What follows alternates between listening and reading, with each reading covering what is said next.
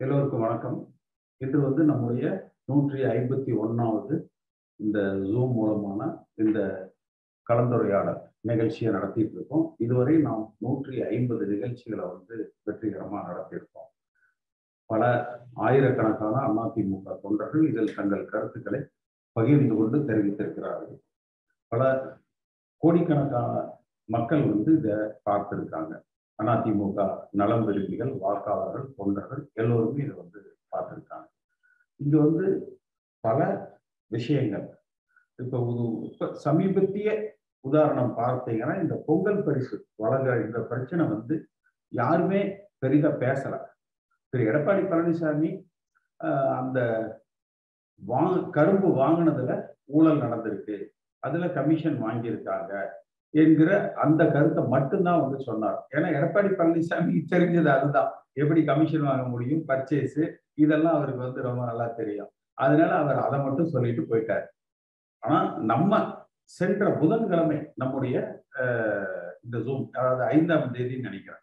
இந்த மாதம் ஜனவரி ஐந்தாம் தேதி நடந்த அந்த கலந்துரையாடல தான் நம்மோடு பேசின இந்த ஜூம்ல கலந்து கொண்டு பேசிய சில அதிமுக தொண்டர்கள் என்னிடத்துல வந்து இந்த ஜூம் நிகழ்ச்சியில சில புள்ளி விவரங்களை தெரிவித்தாங்க அதாவது அந்த கரும்பு ஒரு அடி தான் இருக்கு ஒன்றரை அடி தான் இருக்குதுங்கிறது அந்த வெள்ளம் அதே மாதிரி அந்த முந்திரி மிஸ் ஆகுது காணாம போயிடுது எடுத்துடுறாங்க.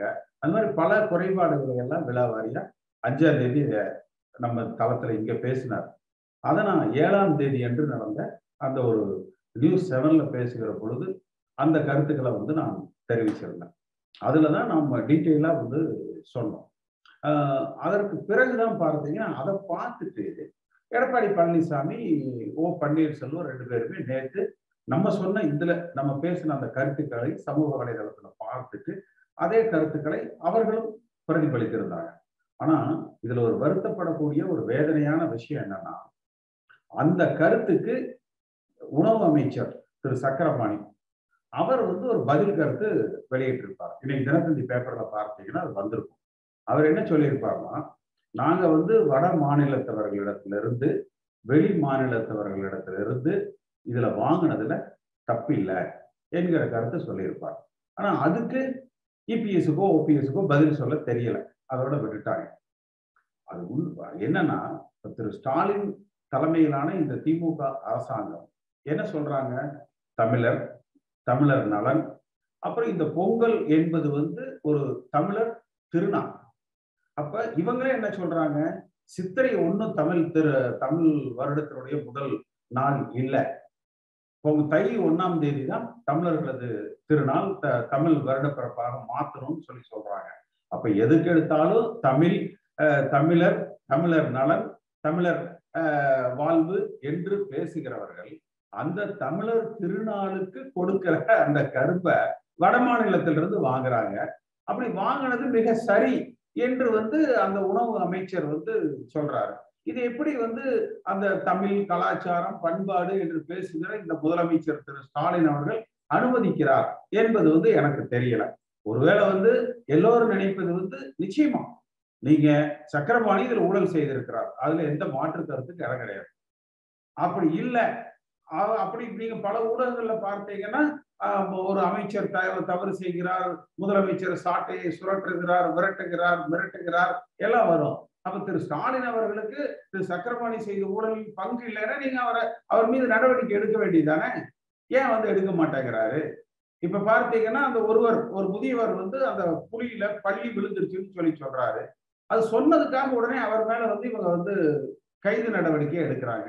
அந்த முதியவர் அப்பா கைது செய்யப்படுகிறார் என்பதை பார்த்த உடனே அவரது மகன் தற்கொலை செய்து கொண்டு மருத்துவமனையில் அனுமதிக்கப்பட்டு தற்பொழுது உயிரிழந்து விட்டார்.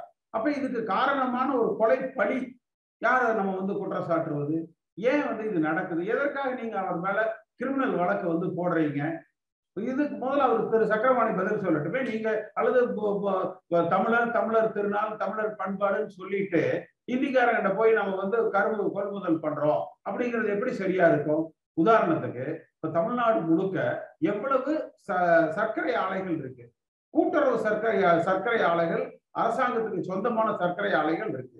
அந்த சர்க்கரை ஆலைகள்ல கரும்பு கொள்முதல் செய்யறாங்க. நீங்க ஏன் அந்த ஒவ்வொரு மாவட்டத்துக்கும் அந்தந்த மாவட்டங்கள்ல இருக்கிற பகுதிகளில் இருக்கிற சர்க்கரை ஆலைகள்ல கரும்பு கொள்முதல் அதிகாரிகள் இருப்பாங்க. அவங்கள அந்தந்த மாவட்டத்திலேயே வந்து அதை கொள்முதல் செய்ய சொல்லி அந்தந்த மாவட்டத்துக்கு உரிய ஒரு குடும்பத்துக்கு ஒரு கரும்புன்னா அந்த ஒரு கரும்பை கொடுத்துருக்கலாமே. இது வந்து ஊழல் இருக்காது. அந்த பலன் அந்த லாபம் இல்ல கொஞ்சம் விலை ஜாஸ்தியா கூட இருக்குதுனாலும் அது அந்தந்த பகுதியில் இருக்கிற விவசாயிகளுக்கு போய் சேர்ந்திருக்கும். சரி அந்த இடைத்தரகர்கள் லாபம் எடுக்கிறாங்கன்னா கூட அது எல்லாமே கூட்டுறவு சர்க்கரை ஆலைகளுக்கு போய் சேர்ந்திருக்கும். அது மீண்டும் அரசாங்கத்துக்கு தானே வந்திருக்கும். அப்போ ஒரு நேர்மையான அரசாங்கமாக இருந்திருந்தால் அதை செய்திருக்கணும் அப்ப எதற்காக இவர்கள் வந்து போய் வட இந்தியர்கள் இடத்துல கொள்முதல் வந்து செய்யறாங்க ஏன்னா திமுகவுடைய கொள்கையை பார்த்தீங்கன்னா நாங்க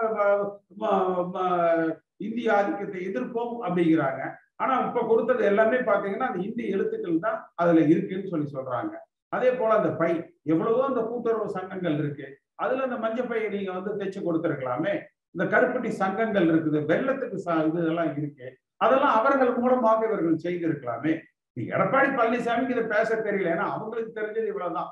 அந்த இவ்வளவு பர்சன்டேஜ் இவ்வளவு ரூபா பர்ச்சேஸ் இவ்வளவு டெண்டர் இவ்வளவு பர்சன்டேஜ் இது வாங்கியிருப்பார். அப்படிங்கறத மட்டும் அவங்க சொல்லிட்டு போயிட்டாங்க. அதை பட்டு அது உள்ள ஆழமாக நம்ம சென்று பார்த்தோம்னா பல விஷயங்கள் அதுல இருக்கு. நிறைய தவறுகளை இந்த அரசாங்கத்துல இருக்கிற அமைச்சர் செய்திருக்கிறார். அது நிச்சயமா முதலமைச்சருக்கு அதில் தொடர்பு இல்லாமல் இருந்தால் அவர் இதுல நடவடிக்கை வந்து எடுக்கணும். இது ஒரு விஷயம். அது போல பார்த்தீங்கன்னா பல விஷயங்கள்ல இந்த திராவிட முன்னேற்ற கழக அரசு வந்து ஒரு மக்கள் விரோத போக்கையும் ஒரு ஒரு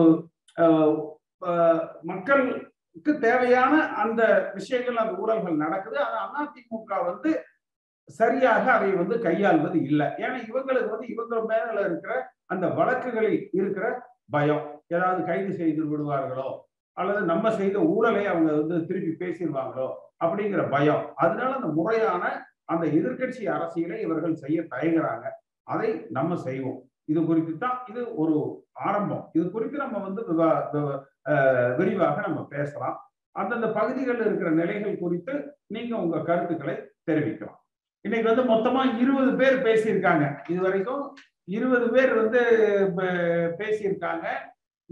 சிறப்பாக இந்த நிகழ்வு நடைபெற்று இருக்குது வர்ற ஞாயிற்றுக்கிழமை அந்த நிகழ்ச்சி இந்த நிகழ்ச்சி இல்லை. ஏன்னா அன்னைக்கு வந்து பொங்கல். பொங்கல் இருக்கிற காரணத்தினால வந்து வருகிற ஞாயிற்றுக்கிழமை நம்முடைய நிகழ்ச்சி வந்து இல்லை. அடுத்த நூத்தி ஐம்பத்தி இரண்டாவது நிகழ்ச்சிங்கிறது வந்து அடுத்த புதன்கிழமை அன்னைக்கு நம்ம அந்த நிகழ்ச்சி வந்து இருக்கு. இதுல நீங்க பேசுறது எல்லாமே லைவ்ல இருக்கும். நீங்க பாத்தீங்கன்னா நிறைய புதுசு புதுசா நம்ம இந்த நிகழ்ச்சியில என்ன பண்றோம்னா கலந்து கொண்டவங்களையே ஒரு தடவை பேசுறவங்களையே திருப்பி திருப்ப கூப்பிட்டு நம்ம பேச வைக்கிறது இல்ல. அவங்கள வச்சு நடத்துறது இல்ல. புதுசு புதுசா வர்றவங்கள அவங்கள தேடி அவங்கள பேச வைக்கிறோம் அவங்க கருத்தை. அதனால என்ன ஆகுதுன்னா நிறைய இடத்துல சிக்னல் கிடைக்கிறது இல்ல. அப்புறம் அவங்களுக்கு எப்படி கனெக்ட் பண்ணணுங்கிறதுல சில சிரமம். அவங்கள பேச வைக்கிறதுக்கு நம்ம சிரமப்பட வேண்டியதா இருக்கு. ஆனா இருந்தாலும் அந்த த- புறக்கணிக்கப்பட்டிருக்கிற ஒருங்கிணைப்பு இல்லாம இருக்கிற எல்லா அதிமுக தொண்டர்களையும் ஒருங்கிணைத்து அவர்கள் அந்தந்த பகுதிகளில் இந்த இயக்கத்தை வலிமைப்படுத்துவதற்குரிய செயலை நம்ம செஞ்சுக்கிட்டு இருக்கிறோம். நிச்சயமா ஒன்றுபட்ட அதிமுக வேணும். சாதி மதத்துக்கு அப்பாற்பட்ட அதிமுக வேணும். லஞ்சம் ஊழலுக்கு அப்பாற்பட்ட அதிமுக வேணும். தொண்டர்களால் தேர்ந்தெடுக்கப்படுகிற ஒற்றை தலைமை இந்த இயக்கத்தை வழிநடத்தணும். இதுல நம்ம தொடர்ந்து இந்த கருத்துக்களை வலியுறுத்தி நம்ம வந்து பயணிப்போம். அடுத்த நிகழ்ச்சி என்பது அடுத்த புதன்கிழமை அன்னைக்கு நடக்கும். இதுல கலந்து கொண்ட உங்கள் அத்தனை பேருக்கும் என்னுடைய நன்றி கலந்த வணக்கம்.